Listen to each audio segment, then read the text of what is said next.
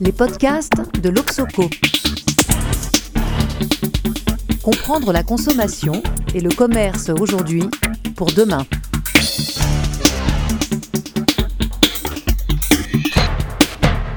Bonjour, cette interview est réalisée par Nathalie Damery, présidente et cofondatrice de l'Obsoco. Aujourd'hui, je suis en compagnie de Jean-Laurent Casselli, journaliste et essayiste, auteur notamment de La révolte des premiers de la classe aux éditions Arquet en 2017. Jean-Laurent, bonjour. Bonjour Nathalie. Fin 2018, nous avons collaboré avec vous, euh, nous l'Obsoco, à la production d'une étude sur les jeunes créatifs urbains, nouvelle figure de l'hyper-consommateur. En réalité, c'est vous qui avez proposé le sujet.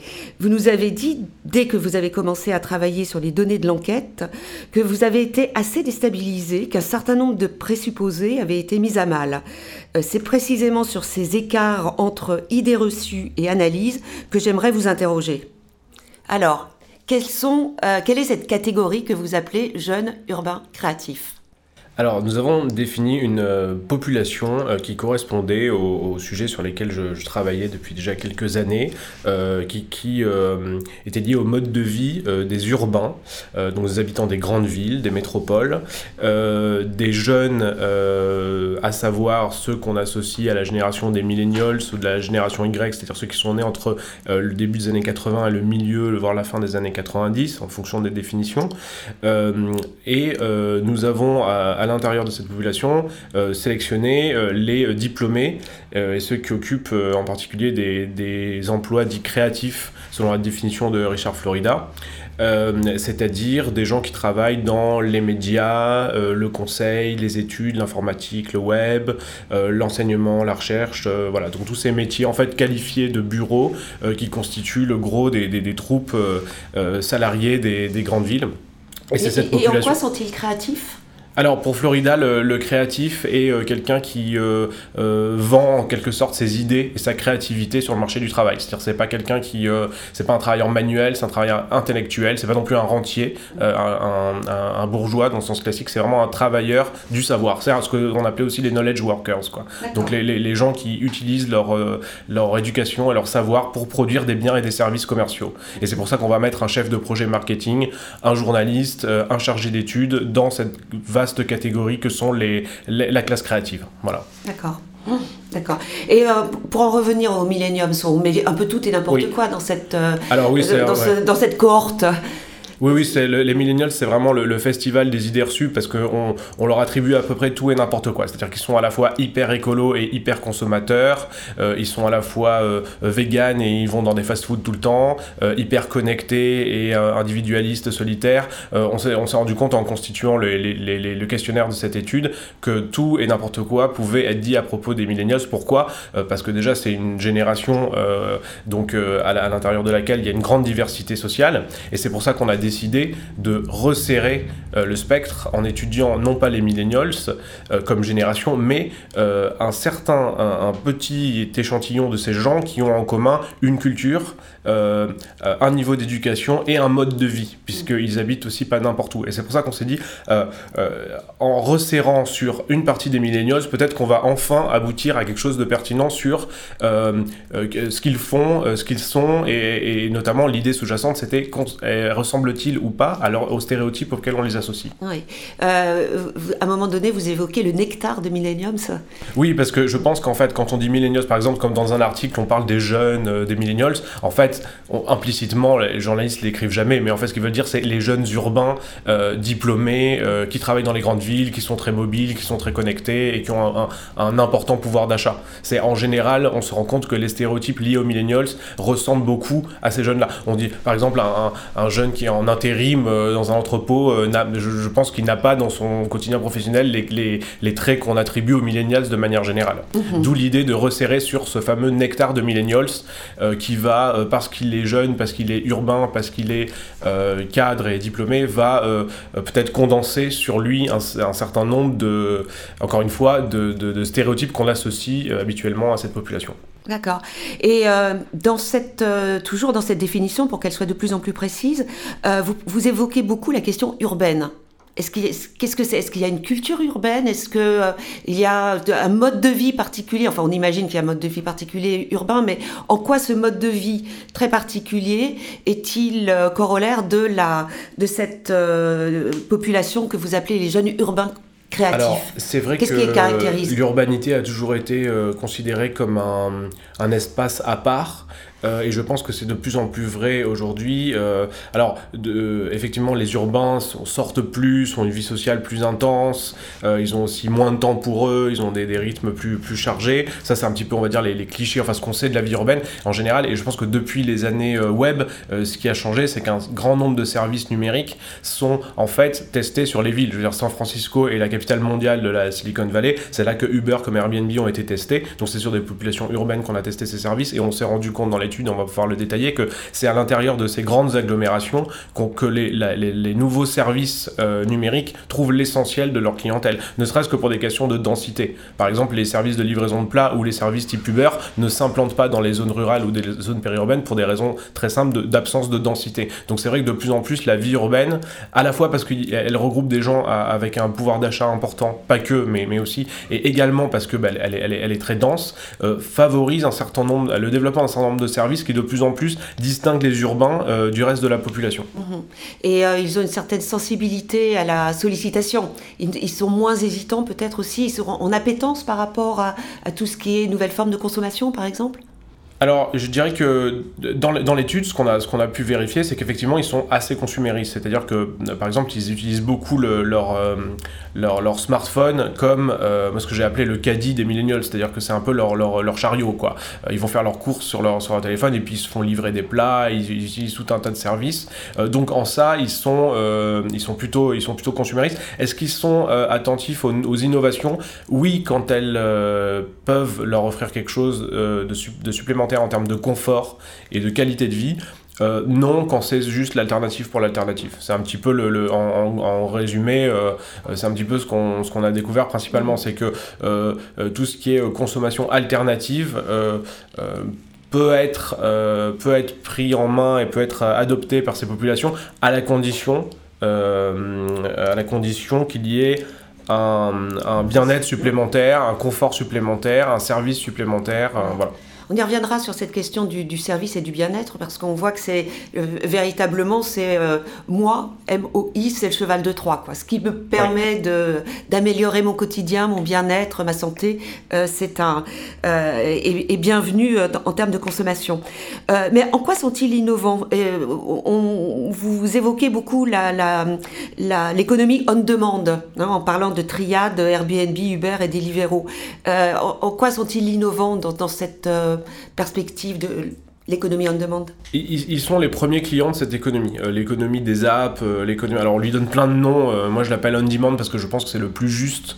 parce qu'en fait, on, toutes ces applis, tous ces services sont très divers. Ça peut être du transport, ça peut être de l'hôtellerie, mais ils ont en commun d'être proposés sur une appli et il suffit d'appuyer, de presser avec le pouce pour les obtenir. C'est pour ça qu'on l'appelle on demand. D'autres disent économie de plateforme, économie collaborative, du partage. Bon, il y a, mais on, on voit à peu près de quoi on parle. On parle de tous ces services de dématérialisé, enfin dématérialisé dans la manière dont on les achète. Après, derrière, c'est du matériel, c'est même de l'humain. Très souvent, c'est du travail humain. Euh, et on, s'est rendu compte assez rapidement dans les résultats que euh, ce qui distinguait le plus cette population, c'était son appétence, son goût pour ces services-là. Notamment la food tech qui a complètement explosé dans les résultats. Euh, on s'est rendu compte qu'à peu près 40% des jeunes urbains créatifs avaient eu recours à la livraison de plats à domicile ou au bureau. c'est le double de l'ensemble de la population. Donc c'est à la fois pas surprenant parce qu'ils sont la première cible de ces, de ces, en termes de marketing de ces offres, mais ils répondent très favorablement à ça. Euh, ils, se, ils se trimballent aussi en Uber, ils prennent des Airbnb tout le temps, Airbnb tout le temps. Donc en fait, euh, ça, ces stéréotypes-là, c'est-à-dire les jeunes urbains euh, créatifs sont connectés, sont très clients de l'économie on demand, bah ça, ça, c'est totalement vérifié. Oui, avec une gestion vraiment au jour le jour, voire instant par instant. Quoi. Il y a pas de, il y a beaucoup d'impatience euh, en réalité là-dedans. On veut tout tout de suite. Quoi. Le, côté, euh, on négocie pas trop euh, son temps.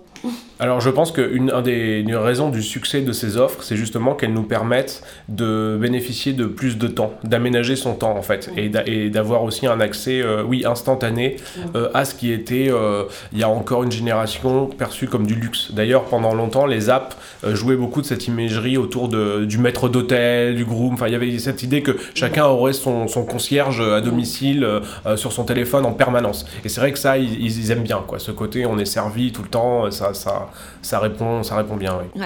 On parlait tout à l'heure de la nourriture. On les décrit comme très sensibilisés à la cause environnementale, voire végétariens, certains même véganes. Euh, pourtant, c'est pas si net. Hein. On a vu dans l'étude qu'il euh, n'y avait pas véritablement l'explosion du bio dans cette, dans cette population. Alors, ce qu'on a vu, c'est deux choses. Euh, sur l'alimentation, le bio euh, est plutôt euh, est favorablement accueilli. Euh, ils vont plus dans les magasins bio, ils vont plus dans les rayons bio des généralistes. En revanche, ils sont pas très végétariens. Enfin, ils sont pas, ils sont à peu près exactement 6% à être végétariens, strictement végétariens ou végétaliens, contre à peu près 3% de l'ensemble de l'échantillon. Donc certes, c'est le double, mais ça reste quand même très minoritaire. Alors là, ça, ça va quand même un peu à l'encontre, même beaucoup à l'encontre des stéréotypes auxquels on les associe. pourquoi? Je pense que ça s'interprète de la manière suivante. Le bio propose une des bénéfices sanitaires euh, pour le consommateur et euh, ne demande comme effort qu'un effort financier supplémentaire. Euh, aujourd'hui, le bio est partout, il est chez les, on l'a dit, chez les généralistes, il est chez les enseignes spécialisées. C'est très facile d'aller acheter du bio. Donc en fait, il suffit entre guillemets de payer plus cher pour l'obtenir. Et donc là, on voit que ça répond très favorablement. Dans tout ce qui est régime alimentaire plus alternatif, que ce soit végétarien ou accès à des marchés de petits producteurs par les AMAP ou autres types de distribution alternative, on se rend compte que là, il y a déjà beaucoup moins de monde. Euh, alors même qu'il y a un imaginaire positif associé à ces modes de consommation. Euh, on se rend compte que dans les faits, euh, la pratique ne suit pas forcément. Pourquoi? Parce que le bénéfice sanitaire n'est pas forcément visible ou le bénéfice en termes de qualité n'est pas, pas non plus immédiat. On va plus se priver de quelque chose, en fait. Et, et, là, on se rend compte que ce qui demande des efforts ou ce qui implique une privation, ben, en fait, déjà, est beaucoup moins favorablement accueilli. D'accord, oui. Sauf que c'est les populations assez militantes. Assez militantes, d'accord. Qui sont une population euh, très peu. Euh, bah, en fait, c'est une population qui est représentée chez les jeunes urbains créatifs comme chez les autres. Et on sait que par exemple, euh, ça, ça, ce, genre de comportement alimentaire augmente beaucoup avec le niveau de diplôme. Donc on a, on a, on a vérifié ça dans l'étude, mais pas non plus dans des proportions délirantes en fait. de fait, tout ce qui est attention à l'environnement, attention à la, à l'économie des, des, petits producteurs, c'est pas quelque chose qui est non plus survalorisé. C'est vraiment le bien-être. Une fois de plus, c'est moi, quoi. En fait, moi, je l'ai résumé par le mm. par l'idée des trois biens, c'est-à-dire le bien vivre, le bien-être et le bien avec un grand B.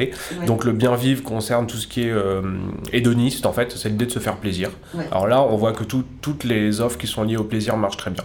Que ce soit euh, du bio, que ce soit de la livraison, euh, mm. que ce soit du voyage.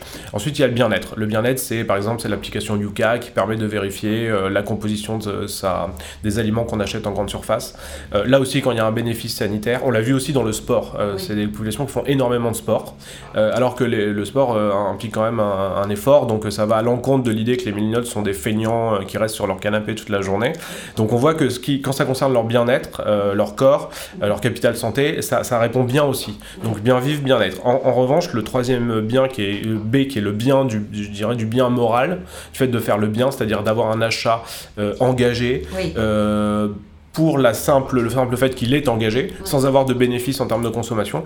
Bah, dans, sur toutes ces pratiques, on s'est rendu compte qu'en fait, bah, ils, répondaient très peu. En fait, ils étaient beaucoup moins présents que ce qu'on pouvait imaginer si on en était resté aux stéréotypes qui sont propagés, par exemple, dans les médias quand il est question de d'AMAP, euh, de, de, de, régime alimentaire alternatif et euh, de ce genre de choses.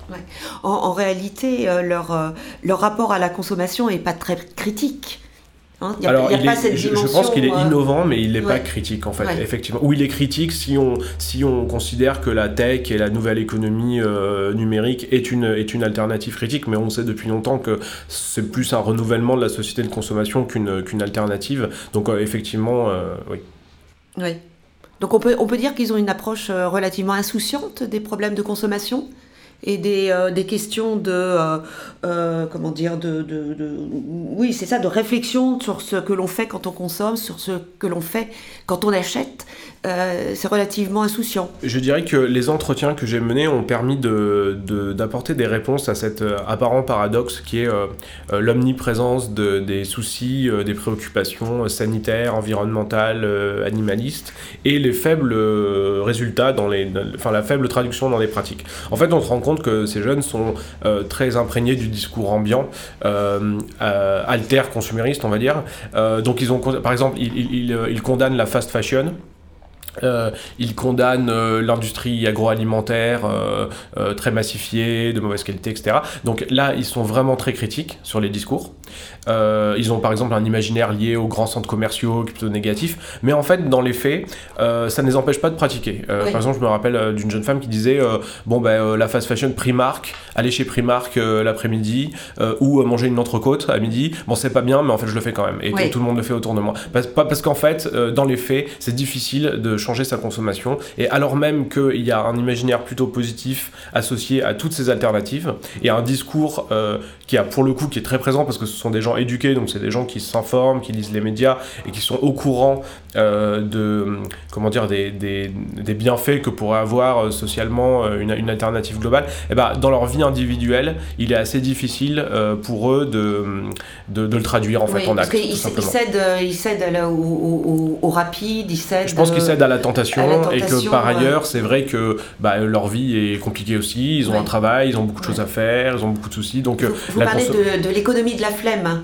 Oui, oui, en fait, c'est un, un, hommage à Jean Forestier qui, qui avait vu euh, dès, des années d'après-guerre, en fait, euh, très vite, en pleine Trente Glorieuse, que la, consommation de biens euh, allait arriver à un, pic et que très vite, on allait la, la remplacer, la renouveler par un, une attente de service mm-hmm. et, et, de temps. Euh, parce qu'en fait, euh, le consommateur, quand euh, plus il a de choses, plus ce qu'il veut, en fait, c'est économiser du temps. Parce qu'il se rend compte très vite qu'il ne peut pas jouir de tous les biens. C'est le vrai luxe, c'est le temps. Voilà. Et là, on le voit dans l'économie on-demand qui a complètement renouvelé la société de consommation. Ce qu'on attend, c'est plus un énième objet. D'ailleurs, la mode du minimalisme et de Marie Kondo nous, nous, nous, indique plutôt de vider nos appartements et nos garages. Mais, mais par contre, ce, qui est, ce qui est cool et ce qui est, ce qui est agréable à un week-end après une, une, jour, une semaine surchargée, c'est d'avoir le temps, en fait. Et du coup, de se décharger sur euh, des services qui, font les choses à notre place. Et alors, au, tout début de, de, cette interview, on a évoqué le fait que vous avez été. Euh, euh, enfin, il y avait un écart entre la, la, perception que vous aviez avant de faire l'étude et euh, l'analyse que vous en avez faite. comment est-ce que vous le caractérisez, cet écart? Ben, en, fait, quelques mots Alors, en fait, pour employer deux formules, au, début, j'étais parti sur la notion de hipster parce que je pensais qu'elle elle traduisait bien cette ambivalence vis-à-vis de la société de consommation, c'est-à-dire des gens à la fois assez consuméristes, mais quand même très critiques du modèle dominant. Et en fait, à la fois dans les résultats quantiers, dans les entretiens, je me suis rendu compte qu'on avait plutôt affaire à une sorte de euh, renouvellement de l'imaginaire Yuppies des années 80. Les Yuppies étant l'acronyme pour Young Urban Professionals, c'était un peu le mot-clé du marketing euh, euh, qui analysait les jeunes cadres dynamiques en fait de l'époque. Mm. c'était les grandes années Wall Street, finance, les débuts de la nouvelle économie, de la bulle Internet. Et en fait, donc les, les, Yuppies étaient des gens qui consommaient beaucoup, qui sortaient tout le temps, qui allaient au restaurant, qui, faisaient, qui étaient dans des salles de gym, qui buvaient des, des boissons détox le matin. Voilà. Mm. Donc il y avait tout cette imaginaire 80-90 euh, euh, qui, en fait, j'ai l'impression a été euh, renouvelé par l'économie on-demand avec quand même de nouvelles attentes et une nouvelle philosophie qui est peut-être une préoccupation écologique un peu plus importante, mais on se rend compte qu'en fait, elle est un peu en surface au final. ce, qui est, ce qui a changé aussi, c'est l'importance de la quête de sens et de la, de la notion de bien-être, enfin, le fait de s'épanouir professionnellement, d'avoir une carrière qui a du sens. Tout ça, c'est des choses qui ont. Qui, qui gagné moins d'argent? Alors euh, là, c'est là où ça devient compliqué, c'est que c'est pas si évident que ça en fait. Mm. Et donc, donc je dirais qu'il y a plutôt, euh, plutôt qu'un imaginaire de rupture, euh, il y a plutôt un imaginaire de, de et des pratiques, hein, de, mm. de, renouvellement de la, de la, de la, des modes de consommation à travers, pour résumer, je dirais cette figure du nouveau, du nouveau youpi quoi. Du nouveau youpi. Oui. Et c'est qu'est-ce qui caractérise la France dans cette dans cette démarche? Qu'est-ce que c'est le, le, nouveau youpi français pour terminer, pour conclure? Bah, je dirais que c'est peut-être la, figure du start-upper. Euh, qui, est, euh, qui, est, bon, qui est très concentré sur l'île de France et sur l'agglomération parisienne, euh, qui va avoir un mode de consommation très dématérialisé, avec en fait des apps tout autour de lui ou d'elle qui vont en fait être, bah, encore une fois, son caddie, son accès premier aux biens et services. qui va être très mobile, qui va voyager beaucoup et qui est très sensible au bien-être, donc bien-être physique, pratiques sportives, alimentation, santé, healthy comme on dit. Donc voilà, après je, je nuancerai aussi en parlant de la frange des jeunes diplômés qui est en déclassement social et qui donc, je pense, de plus en plus, bah, enfin déjà de moins en moins de moyens pour, pour consommer et, et, et peut-être aussi dans, sa, dans, dans une frange minoritaire euh, de plus en plus consciente euh, de, euh, de la, des problèmes que, que, peut poser en fait cette société qui en fait qui reste hyper consumériste. Exactement. alors qu'on le voit beaucoup moins puisqu'elle s'est en grande partie dématérialisée et toute la chaîne de production qui est nécessaire à mon petit confort et à ma satisfaction, en fait on la voit de moins en moins et ça c'est pour, pour, une partie de la génération c'est quand même problématique il y, a, il y, a, une partie qui a conscience de ça. très bien. Merci beaucoup Jean-Laurent. Merci à vous.